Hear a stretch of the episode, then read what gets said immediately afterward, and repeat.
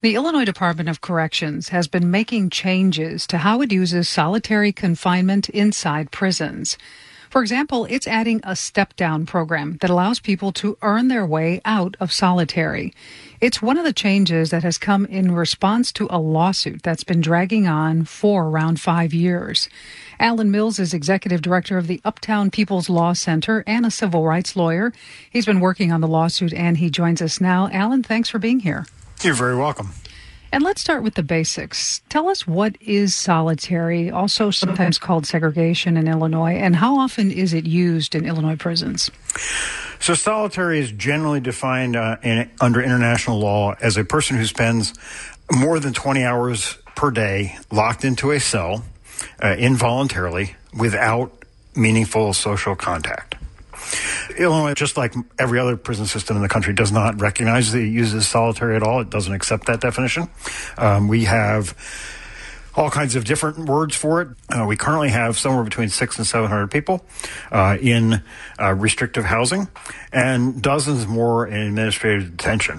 What we don't know is how many people who aren't officially in uh, restricted housing status are actually in solitary um, because they spend all of that time in their cell.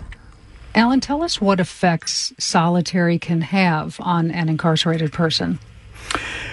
Of the hundreds of people that I have met who have spent time in solitary, not one has escaped without being seriously affected.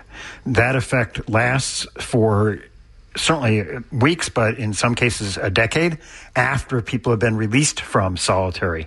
For example, people on the street have extreme difficulty and often actual panic attacks when they have to do such simple things as get onto a bus, uh, go to a Jewel, which has a lot of strangers in it. Any situation where they're faced with a crowd, they become extremely uncomfortable and in many cases simply cannot handle that and therefore avoid many of the things that you and I do every day without thinking about it. And over the last year, the Illinois Department of Corrections has made some changes to how it handles solitary. Tell us about those and why they matter. Yeah, the Department of Corrections, I have to give them credit. I mean, we're obviously suing them, and I don't want to at all say that they have solved the problem, but they've made big steps forward. Uh, up until the last uh, six months to a year ago, the Illinois solitary system was designed entirely around punishment. That is, you're given a sentence and you spent that time in solitary no matter what you did. There seems to be a shift now towards a rehabilitative model. That is, people are sent to solitary for relatively short fixed terms, and then they have the opportunity to work their way out by doing things like an anger management class or uh, attending an education class or going through therapy or whatever their individualized plan says they need to do. So they have goals that they can then work towards, accomplish, and get back out of solitary into general population. That to me is a total shift in the way we are looking at solitary and, the role it plays in a prison system.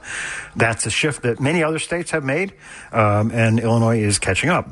Um, they are also moving the the physical location where they're doing some solitary um, from our two oldest prisons uh, to uh, a relatively, and I say relatively because it was like the 80s, um, new prison at Lawrence Correctional Center. The physical layout is better. Uh, as to whether or not there will be fewer restrictions in Lawrence than there are at the other prisons is yet to be seen. And do you feel those changes are enough? Absolutely not. Uh, this does not affect at all um, the dozens of people that are in administrative detention. This only applies to what they're now calling restrictive housing. It does not affect at all those people who have been convicted of any sort of disciplinary violation in prison and nonetheless are locked in their cells uh, over 20 hours a day. And it also doesn't do anything to fix the due process problems. That is, people who are sentenced to restrictive housing or, or solitary in Illinois don't get a meaningful chance to defend themselves. And finally, so far, all these changes are pursuant to internal guidelines. None of them have even gone through the regulatory process, let alone been put into a, a statutory framework. And therefore, if there's a new director or there's a new election and a new governor gets elected, uh, this can be changed at the snap of fingers. So tell me more about the lawsuit that you're working on involving solitary. This is a case that we've been working on for several years, and it challenges the physical conditions in which people are held in solitary, the reasons people are sent to solitary, the length of time they are sent there, and the lack of any due process. The court just last month um, certified the case as a class action lawsuit, meaning that we can now proceed on behalf of not just the named plaintiffs, but everybody in the state of Illinois who is uh, potentially subject to going to solitary, which is every prisoner in the state of Illinois.